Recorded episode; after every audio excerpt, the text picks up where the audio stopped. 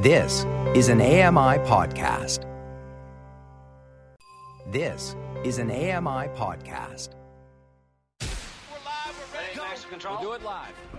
Ready, switch on. We'll do it live. From AMI headquarters in the center of it all. Hey, it's legendary professional baseball player Joe Carter. Hi, this is Mike Pinball Clemons. Hi, this is Wendel Clark. Hey, this is Trish Stratus. Hi, this is Curtis Granderson of your Toronto nope. Blue. Nope, you're a Milwaukee Brewer now. Really?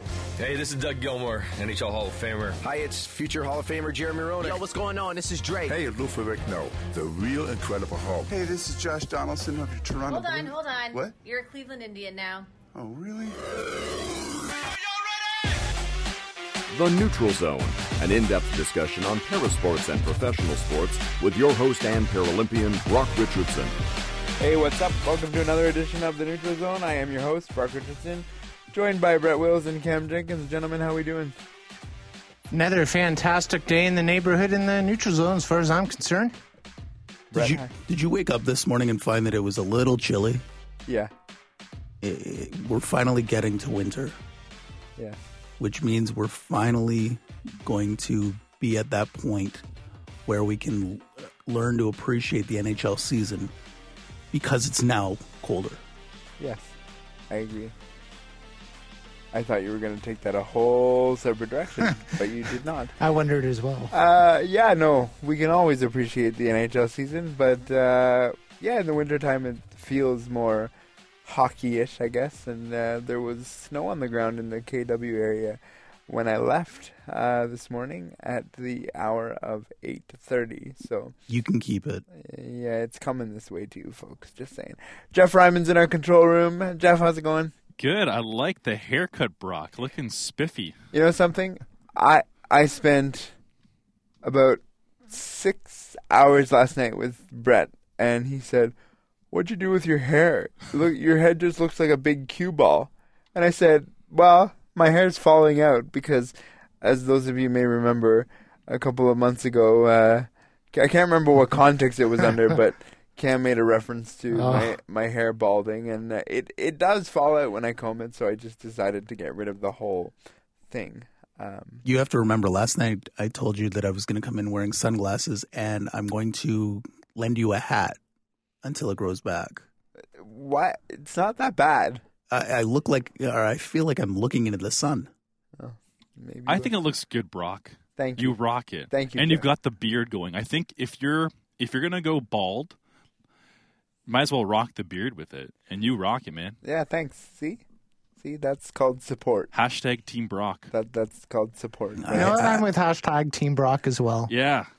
Brock, I do support you in every other thing you do except, Except for my hairstyle. Yeah. Yeah.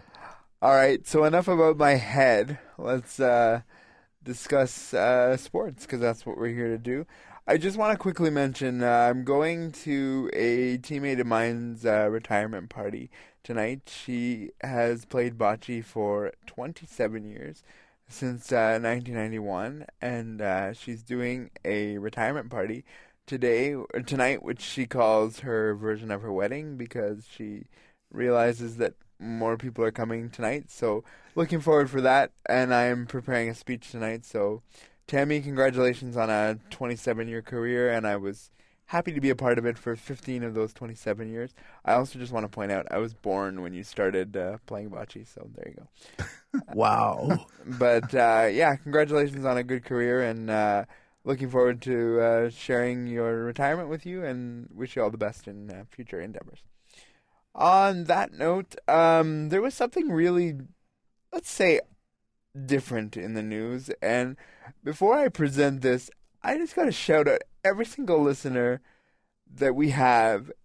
When we put out this story this week, we had the most interaction we have ever had on any other story, so we really appreciate it. I just want to go over kind of what the deal is uh, with this uh, situation. So, an individual with cerebral palsy, a teenager, was um, at an arena, and it was a public skate, and uh, he was told he wasn't allowed because his sled was not allowed because it's a um, what's the word? It's a um, uh, Probably a hazard. A hazard, Hazard. for someone to be on the ice with uh, blades and low to the ground. Uh, this individual, uh, Zidane, um, said to the media that he felt very embarrassed, no kidding, about this situation uh, because he just wanted to be part of the public and uh,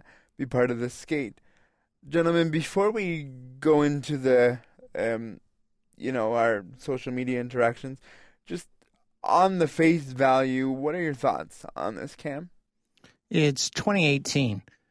It should be an inclusive world, and people want to be able to hang out with their friends and do things together. And this is just another way that, in that particular case, um, that they were segregated, and that it's 2018, and that shouldn't be the way it is anymore. Brett. You see, I, I, I do agree with Cameron to an extent, but places like uh, Burlington, Newmarket, they have programs for, uh, they're basically stick and puck programs for people with mobility impairments. So people who use, use sledges and people who need uh, w- walkers on the ice and stuff like that. I think that it needs to be a little bit more broadened to other communities because I I don't think what happened to this kid was fair. No. I agree. And I've gone public skating before, and there are other way more hazardous things going on on the ice than having a kid in a sledge on there. I mean, you see people all the time with their uh, if they're learning to skate, they have those little uh, I don't know stro- um, I don't even know what they call them. I guess like support, it's like, a chair almost that It they're, looks like they're a wa- looks like a walker. yeah, Yeah. type thing. Um, and as a kid, I was an idiot, and I would zoom around and go between people, and that's way more hazardous as having like you know a six or seven year old kid skating really fast and all over the place in the opposite direction. Like there's different hazards, and and to say that a kid in a sledge is a hazard, like, come on. You see, It- I, I agree with you, Cam. aren't. It is 2018. It, it, it should be inclusive, and this is just wrong. I want to talk from personal experience. Um, as many of you know, I uh, volunteered with the junior hockey team about eight or ten years ago, and uh, one uh, one practice it was a wide it was an op- it was an open practice before Christmas, I believe, and uh, the coach and the GM said, uh, "Bring bring your hockey equipment out. The boys want to skate with you." And uh, so I, I went for a skate with them, and uh, 16, 17, 18, 19, 20 year olds, uh, you don't know how quick they skate until you're actually on the ice with them. And there was a uh, there was a, uh, a a chance or there was a, an incident, sorry, that, uh, happened where I uh, one of the guys was skating backwards and I had my head down and he skated into me and fell on top of me. So I mean, uh, I can see both sides of the coin. Uh, I understand that we need to be a little bit more inclusive in society, and uh, I don't think that uh, this is gonna there this idea hurts anybody. But I think that the idea of having an independent skate where you can bring your friends who are on skates out to skate with you is a is a good idea as Can well. I can I just make a suggestion quickly too? I mean, whenever I went to public skate, they'd have maybe half the ice or a quarter of the ice f- dedicated for those who are learning to skate. So if they're slower and they're and they don't know how to skate quite yet, they can have that. I mean, i- if you really want, maybe cut the rink in half. If people aren't comfortable with people in sledges, they can go on one half, and the other half, by all means, it's it's a free for all. So maybe maybe that could be a solution. Yeah, I also I I do I see the side of where you're coming from, Brett, but I I think the whole piece of this is that you're trying to be inclusive, and removing somebody off of the ice, and as he went on to say, um, this is just upsetting. I was just trying to have fun with my friends. I, I'm getting uh, a couple of text messages from friends who are listening right now, and they keep pointing out uh, liability, and uh, you really have to consider that the uh, that the uh, the ci- city, whatever municipality, is taking that stance that it could be a liability if somebody gets hurt. But it, it, how much different and whoever that is that's interacting, I appreciate your comment. And I do want you to follow up. How much different is liability in that sense versus if an incident happens with two people that are on skates have an incident? That's still a liability. And it's not. You're absolutely right. It's it's not. But again, when you're when you're when you're adding a different element that people have not thought about before, you understand that the first thing that may come to mind is, oh, it's a liability. And I, I don't think that that's a, a good excuse. I don't think it's a bad excuse. I, I just think it's an excuse because they never thought about it before. And the other thing, too, that the media said was that, you know, this was a 10 year old policy at the particular arena that we're speaking about and that they're going to revisit it. I wouldn't be surprised if in the future we see something that, um, you know, gets put into place, whether it be half the rink, whether it be, as Brett alluded to earlier, a separate skate. There's going to be something that's going to be said because being removed from the ice is just flat out uh, humiliating, in my opinion, and that's not the right approach, no matter how you want to slice this. And I think we can all agree on that. Before and it to- is the thing is, guys, is, is that there are other um, um, rinks and municipalities that do have an inclusive skate, and I know Brampton is one of them. So, as far as the idea of insurance or uh, getting into um, trouble that way, um, that's not an issue. Um, because we did have a tweet from somebody said to, uh, saying that I'm going to assume you've done your research and spoken with um, at ORFA Inc who provide industry best practices which are used in the event of an injury or legal action and thus followed by municipalities across Ontario. So uh, that really um, doesn't have anything to do with it anymore. And I know in segment four we're going to go over quite a few of your social interactions to get, you know, our listeners' perspective on this as well. Brett, you were going to say before we go to break? No, you know what? Let's just go to break. All right. On that note, we will take a break. Coming up next, we're going to talk to uh, Lowell Taylor, who had the opportunity to be the first individual with vision loss to participate in the Amazing Race Canada. He is also an aspiring Paralympian for 2020. We'll find more out about that right after the break here on the Neutral Zone on AMI Audio and Voices for Ability. Stay with us. We'll be right back.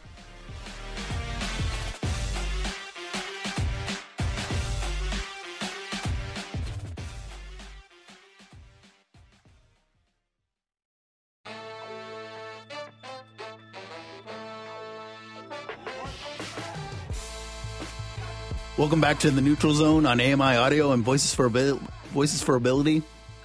My name is Brett Wills. I'm joined today by Cameron Jenkins, Brock Richardson, and Jeff Ryman in our control room. At this point, I'd like to welcome in Lowell Taylor, who was the first individual with vision loss to participate in the Amazing Race Canada, and he's also cycling a cycling athlete with his sights set on Tokyo 2020. Lowell, th- thank you for joining us today. Oh, you're welcome. So glad to be here. Uh, before we uh, get into it uh, a little bit uh, further, can you tell our listeners a little bit about yourself? Yeah, I'd love to. Thanks. So, again, my name is Lowell Taylor. I'm from Lethbridge, Alberta, and have retinitis pigmentosa. So I've been losing my vision ever since I was a child, and never was very fit or healthy. And later in life, got into para sport. So now a paracyclist and rep- representing Team Canada.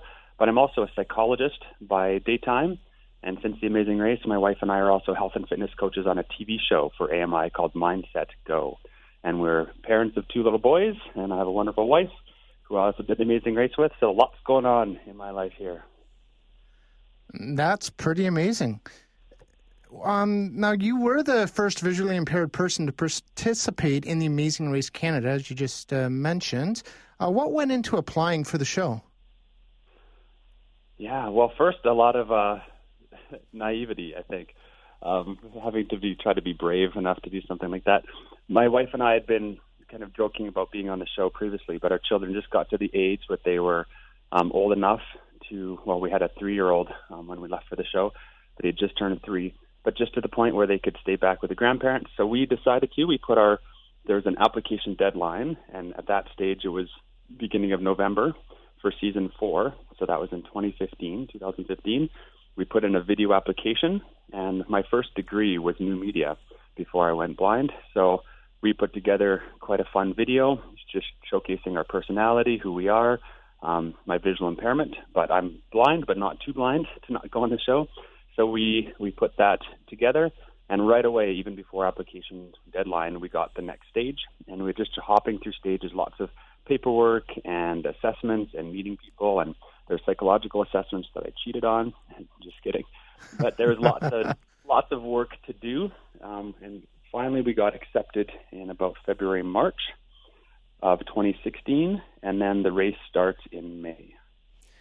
So you kind of alluded to it in the end uh, there. I want to kind of piggyback on it. First of all, I'm a huge fan of The Amazing Race on a general sense. I've watched uh, both uh, the American and Canadian version. I was really happy when they came out with the Canadian version.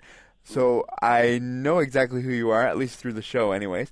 Um, tell us about the whole show because I think listeners or viewers that watch the show they see it on a week to week basis and they don't really understand how it works. So can you tell us, you know, from start to finish, how long the show expects you to be away um, from, and how long it takes to um, tape a whole season of The Amazing Race Canada?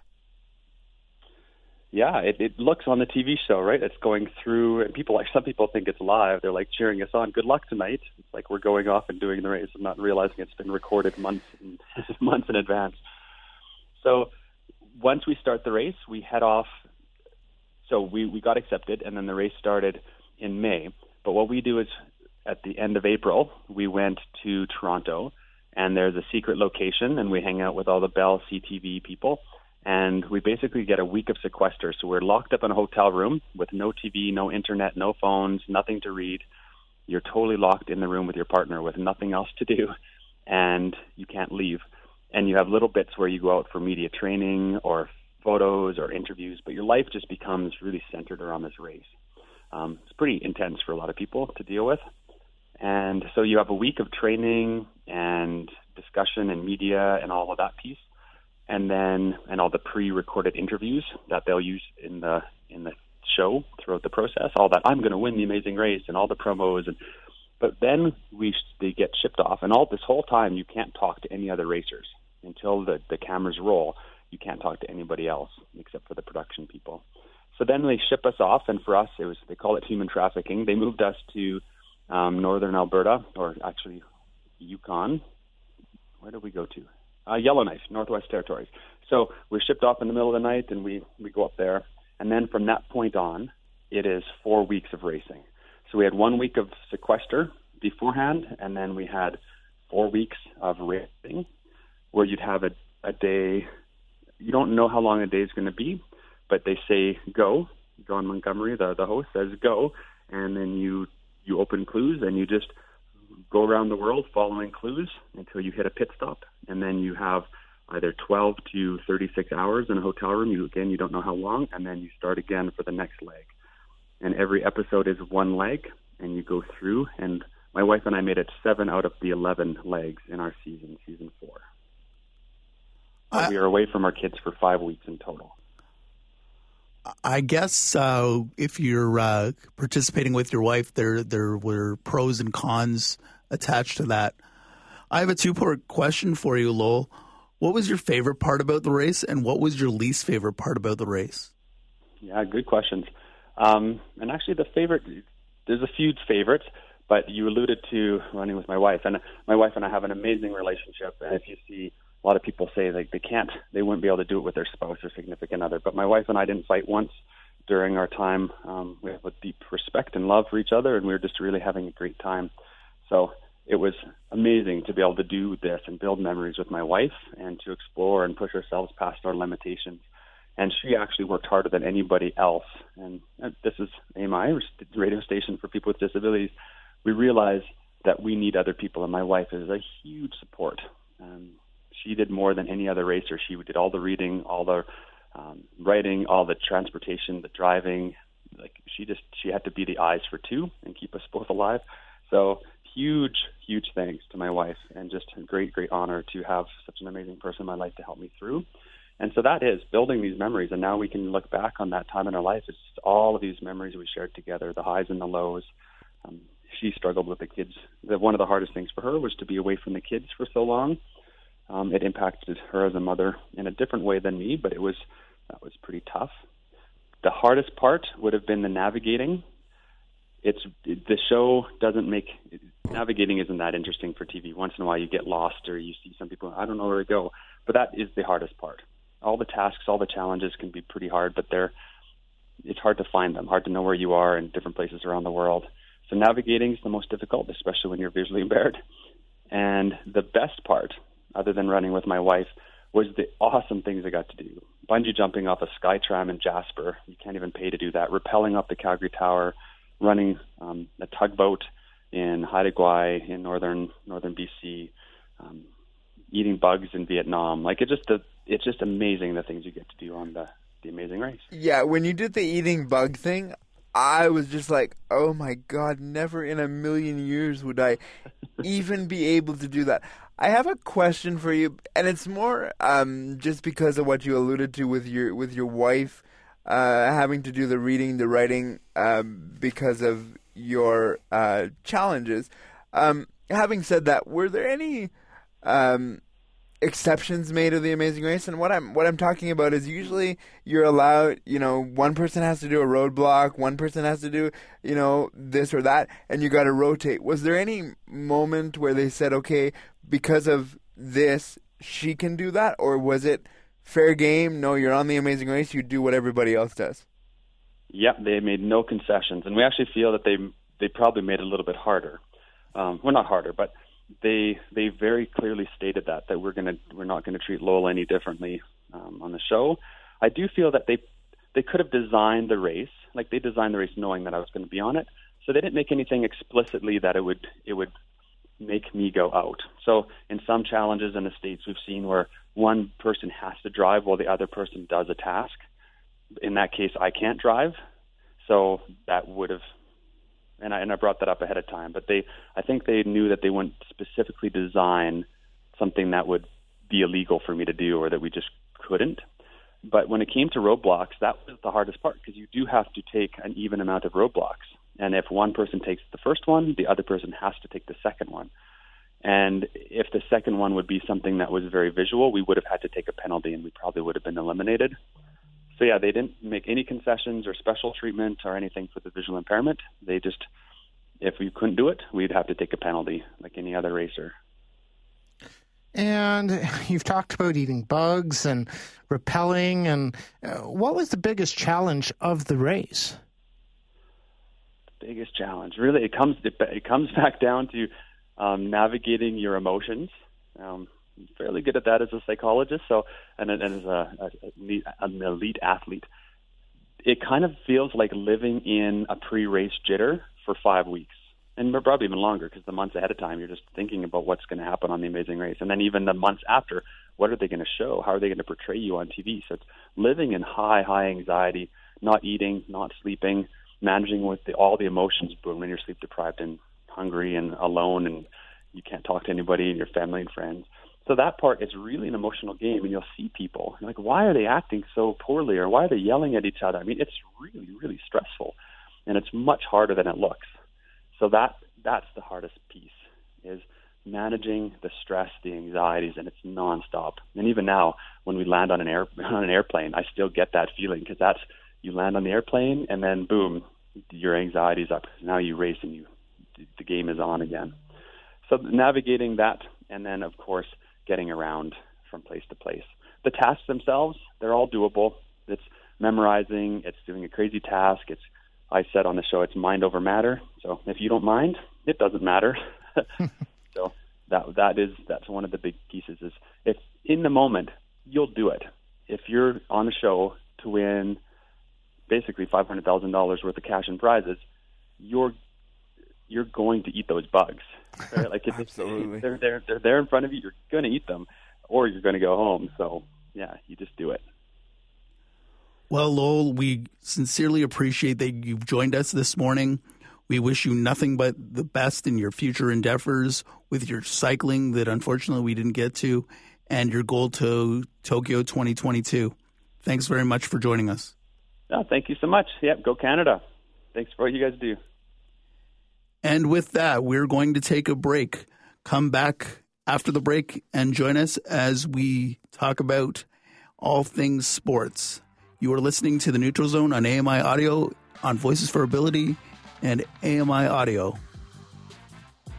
We'll be right back.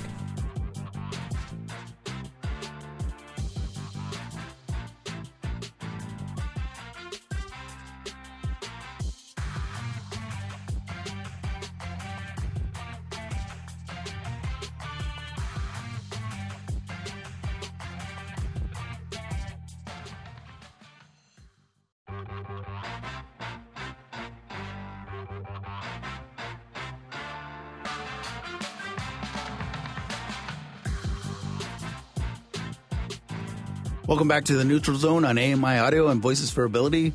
I'm Brett Wills. I'm joined by Brock Richardson, Cameron Jenkins, and Jeff Ryman is in our control room. So now we're going to take a few minutes and talk about the Ottawa Senators and what is and what isn't about the Ottawa Senators. Recently, there was a video released to the public of about six of these players that are on the team in the back of an Uber cab, and they were, uh, they, I guess you could say that they were just, they were boys being boys, and they were talking about certain things that I guess if you if you're on a team, you you talk about when you're away from the rink or the pitch or whatever. And uh, so this was all recorded on video and it was released to the uh, media. And uh, so, uh, Brock, what are your thoughts on this?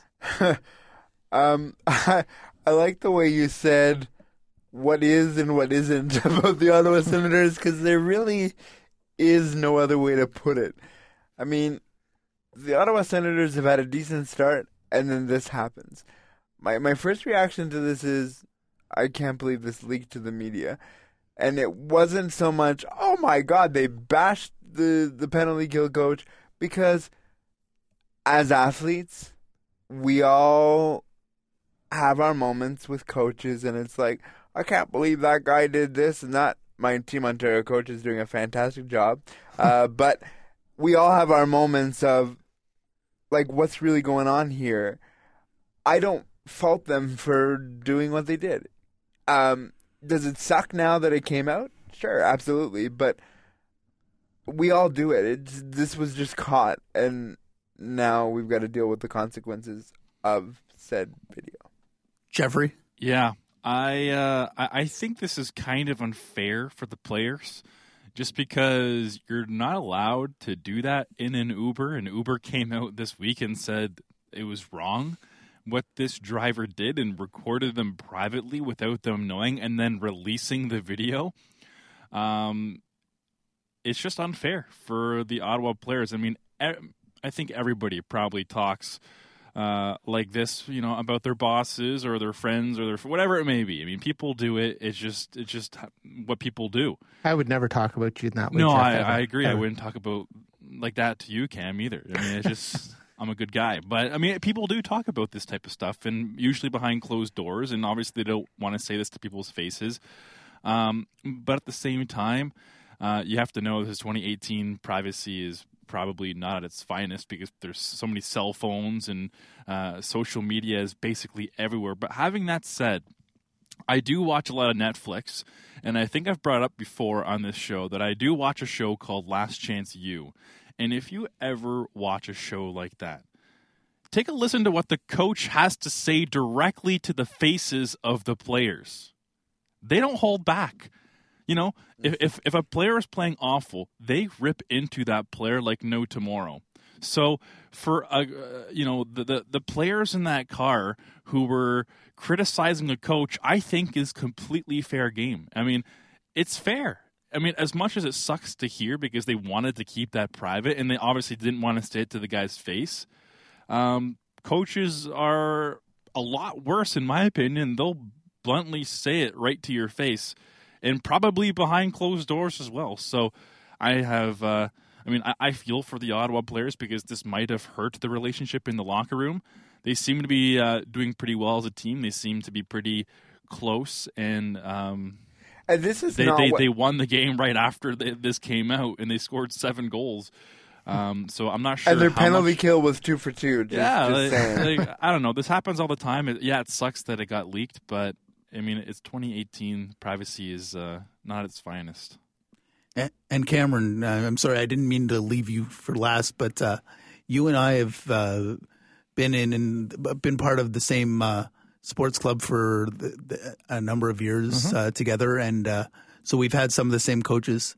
Yes. And uh, off the record, I, I'm sure you and I off the record, live on AMI audio, Live nationally on AMI audio. Yeah. My voice is frugal. I mean, I'm sure you and I have had a chat about uh, a coach or two um, that we, we we didn't appreciate a decision or or how they were coaching us uh, during a period of time. Uh, absolutely. I I think that we've all done that, whether it's talking about a coach or a coach talking about us. Um, it's always not always, but it's you know since the 1800s when I was born. It's been going on since then, as far as talking uh, behind a person's back or uh, letting venting out anger anger out. It's it's part of life, and the Uber driver. I- I don't know if he was doing it just to try to get a quick buck uh, you know, from the National Post, or he was complaining about they didn't tip them properly. Well, he started hitting the record button before he even knew if they were going to get a tip. So I don't know if that has anything to do with it either. So, you know, like I think the Uber driver. He should lose his job, or he shouldn't feel very good about himself, and that's just part of life. Sometimes you need to vent. You need to be able to talk with other people in order to be able to uh, understand what's going on. So then, hopefully, you can go to the person directly to then hash it out with that person directly. It was also noted later on in the week that the driver came out and said that he had been he was intoxicated. So I got two problems with that. One, Just he's- two? Well, there's probably a, a lot, uh, but I- I'm not going to get into any morals here. One, he's in driving a cab, what is essentially a cab of people while he's after he's been drinking. But I think, correct me if I'm wrong, but because maybe you read it in a different way. I think the drunk part was when he posted said video, not necessarily when he Correct. drove. I because I had to read that twice to think, was it when he drove? Because I had the same reaction as you. Well, that's a whole nother. Pro- I think it was the posting of the video. His Yeah. excuse was. was, "Well, I was intoxicated." Your second problem with this? Well, it's just the fact that, uh, well, if you have been drinking and your judgment is impaired, whether he was in the car dur- uh, after he'd been drinking or in front of his computer after he'd been drinking, don't do silly things like this after you've been drinking. Yeah. I know. Thank God I've never drunk tweeted anybody or drunk tweet texted. You know, oof. So, so, so quickly switching gears here, Joel Quenneville was fired from the Chicago Blackhawks after taking them to three Stanley Cups, and uh, I, I wasn't surprised, but uh, you weren't. Not, not really. No, because co- coaches have a shelf life. No matter what, coaches uh, have a shelf shelf Yeah. life. Yeah. He had a, what ten years there. Something like that. yeah. Maybe 2006. Who? Uh, Quinville? Quenneville. How, how, how long was he there for? Yeah. Well, he was there uh, for the start of the Stanley Cup run. But I, I kind of agree with you, Brett. I, I think I'm not really surprised whatsoever. Uh, they're dead last in the Central Division. They're they they weren't playing, you know, up to snuff because they they still do have a ton of talent on that team. I still think Duncan Keith has another couple of good years in him, even though he hasn't been playing uh, like the old Duncan Keith that a lot of us are used to, but he still has meaningful hockey left in him. I think uh, Captain Serious, Jonathan Toews, he's what, 30, 31 years old, so he's not, I mean, he's not a spring chicken, but he's not an old guy. Like, he's in his, he's in his prime. Uh, Patrick Kane, 29 years old, still an elite talent. They've got a couple of good up and coming players. Like, they have a decent team on paper. You think Well, that only having Crawford as well, and he was hurt last year. Yeah. he's back this year. I don't think he's been playing too well lately, but that was a huge part. Like I always used to bugged my buddy Ryan about Crawford and like anyone, any goalie could win with that team. But Crawford, he's actually a pretty good goalie. Yeah, he is. And uh, they also have Cam Ward, who hasn't been playing very well either. Their goaltending seems to be a little bit of a problem, but even still, you look at their team on paper, and you're just like, how do they? How do these guys only have six wins, Mm-hmm. and they've lost six in a row? So, um, Quenneville, I know he's on the hot seat a little bit uh, towards the end of last year too. So I'm not uh, really completely surprised that they've moved on. I, I think that he'll probably sit out this year because I think he has a, another year on his contract, which is pretty hefty. Yeah, and then six maybe million dollars, I believe. yeah, and then uh, he'll probably I'll take that and- to sit at home. yeah, no, me too, exactly. so that's probably what he'll do, and then he'll probably get back into coaching sooner rather than later because I think he's still a good coach, and obviously Anyone- he's got the great resume with a couple of Stanley Cups in the past couple of years. Anyone know how old Quenneville is? I think he's 57. He's late Take a look. fifties, maybe about sixty now. Uh, Jeff, producer Jeff on the Well, fly. he's uh, here looking is, on uh, that. I also heard that the Bowmans they Yeah, he's wanted 60 him years at old. Sixty, yeah. Yeah. The Bowmans uh, they wanted Quenneville out for quite a while too. I can't Yeah. remember the assistant coach's name, but uh, Mike well, Kitchen. Um, he yeah, they got rid of Kitchen, but Right. they it's who they replaced Kitchen with that is kind of um, um, loyal to the Bowmans, and he was kind of there to.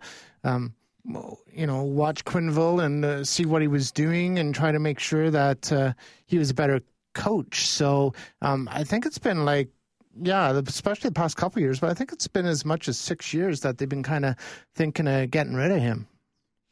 Yeah, I I think where I was a little bit like, hmm, I think I got caught up in his resume. I think that's what happened. I didn't look at the on ice product and and think to myself, well, yeah, okay, he's kind of had a crappy season here.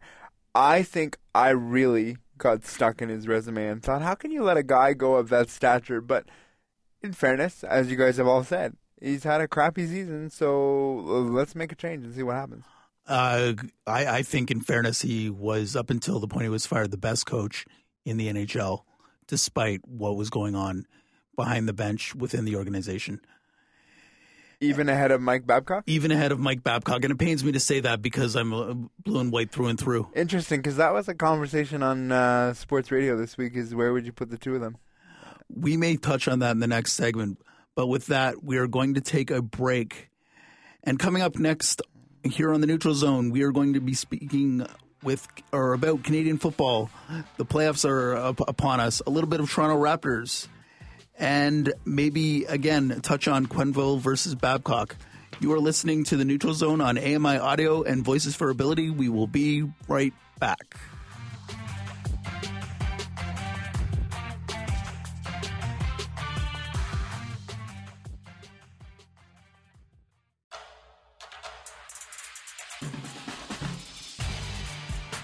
Welcome back to the Neutral Zone. I am still here, even though Brett took the last couple of intros. I'll explain why in just a second.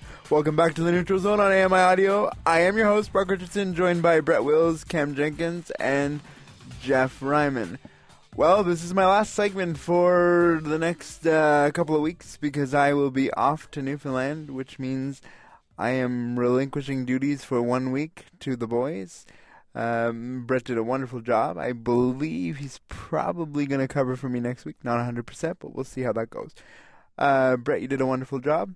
Thank you. Thank you, sir. I'm going straight to the hospital after this to get my heart checked. Yeah, he he said in the commercial break, he goes, uh, "So, so am I doing this?" I said, "No, I'll take this intro and extra." He goes, "Thank you, sir," and he kind of backed away from the microphone, and here we go. So, good job, Brett, and uh, we look forward to having you behind the wheel. Do you wheel. have a Fitbit by any chance? No, but maybe I should drive to to this the uh, Best Buy and then go to the hospital. I don't. Yeah. I don't. I'd love to check your, your heart rate or your blood pressure or whatever it may Oh, check. it- Oh, It- Brett, you're fine. Just have an adult beverage after Yeah, the show. it and definitely Exactly. rose I'm in the with you, last Cam. 45 minutes. So It, will be noon by the time we're done. It's noon so- somewhere in the world. Yeah, Come on, guys.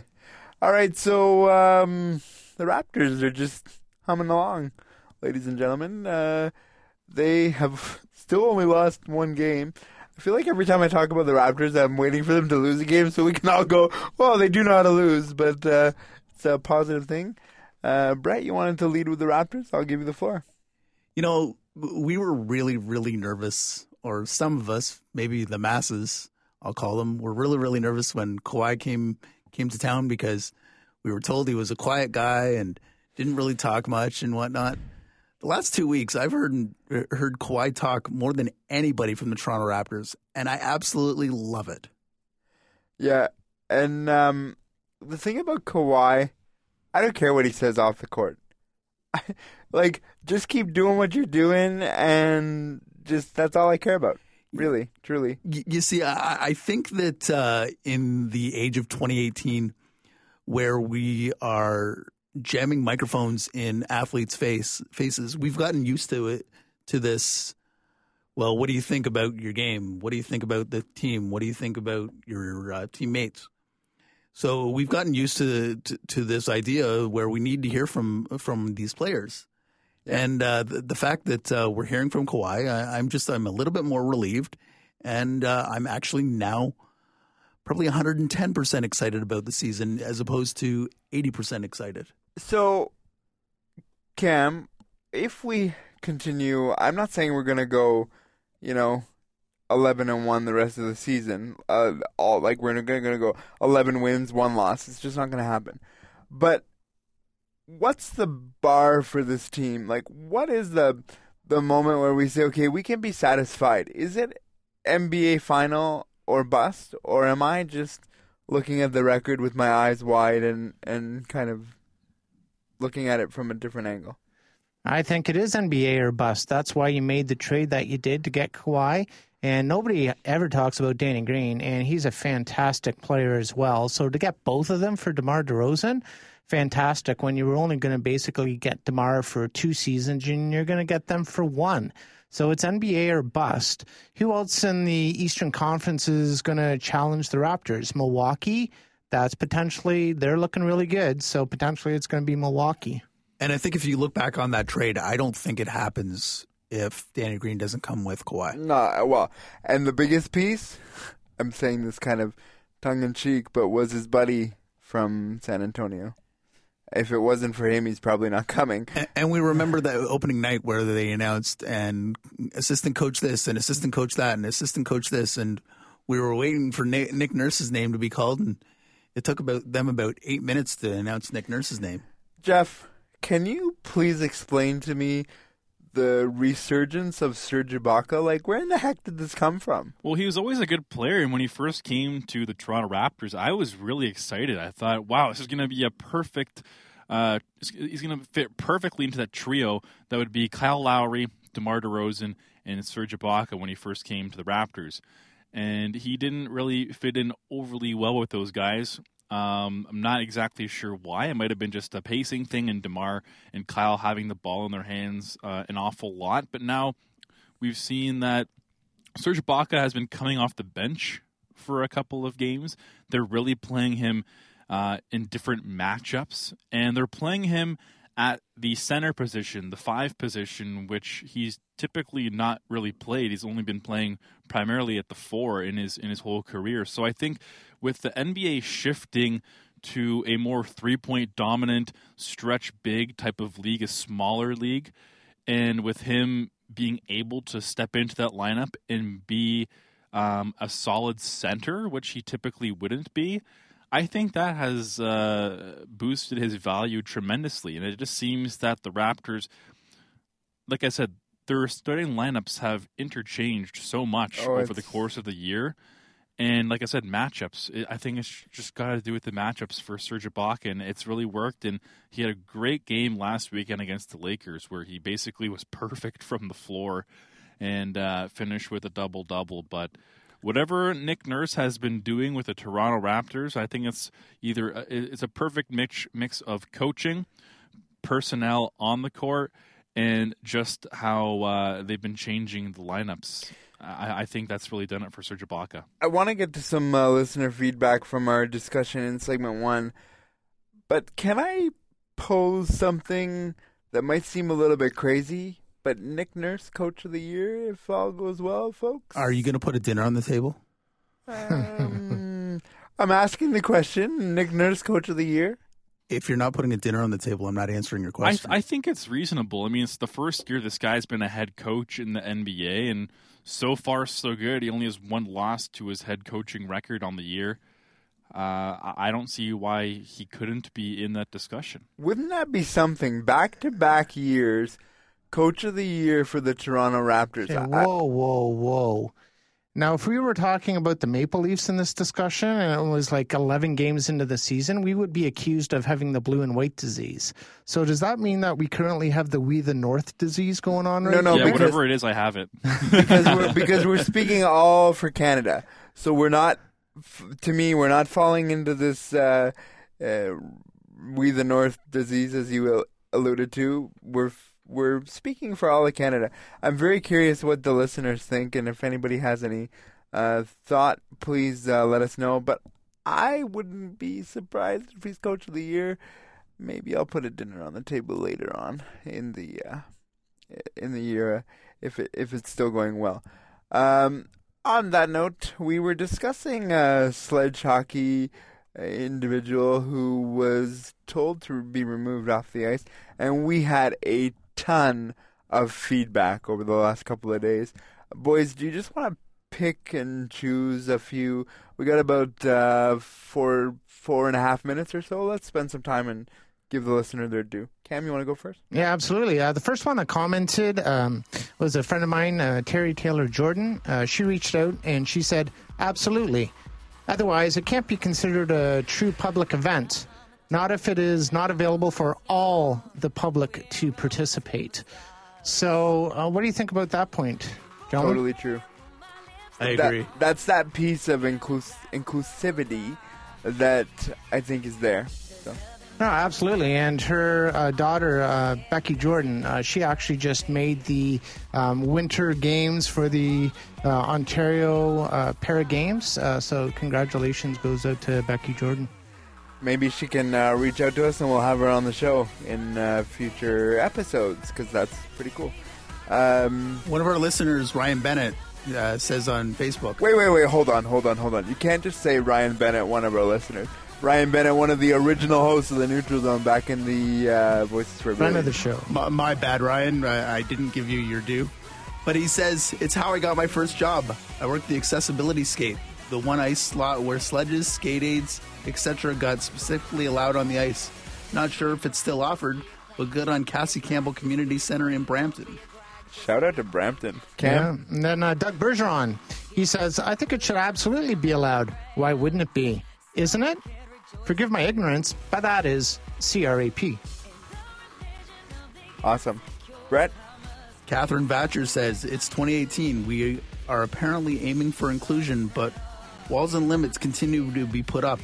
It's more of a myth than aiming for a reality. It's a I wo- word. Oh, sorry. I work in the field, being the hands and the feet of beautiful people. And then uh, I got to give a shout out to my mama, Sandra Jenkins. She actually commented on it too, saying, Yes, public skating should allow sledges on the ice. They have the right like anyone else.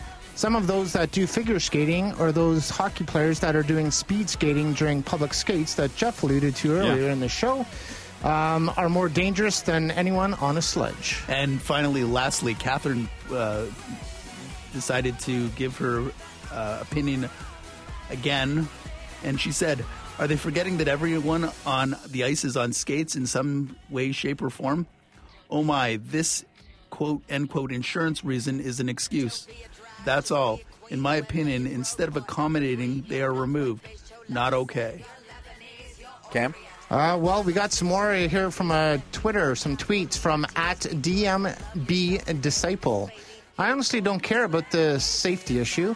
If sledges are a safety issue, then falling over in able bodied hockey ought to be a penalty anytime it happens. I've seen kids who play sledge hockey build and foster friendships out of public skate opportunities in Drayton, Ontario. Well said.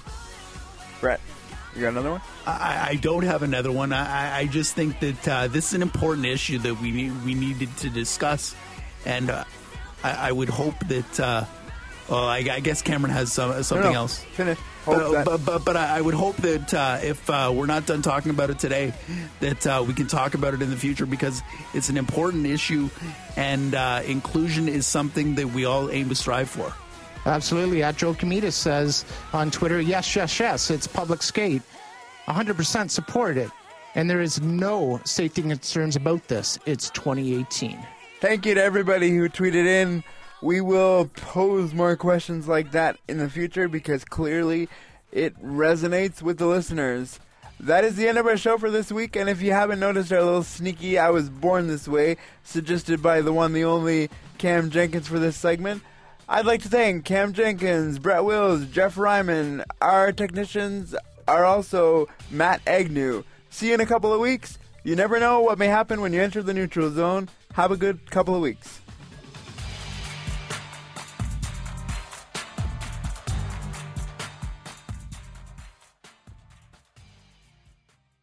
This was an AMI podcast. For more accessible media, visit AMI.ca.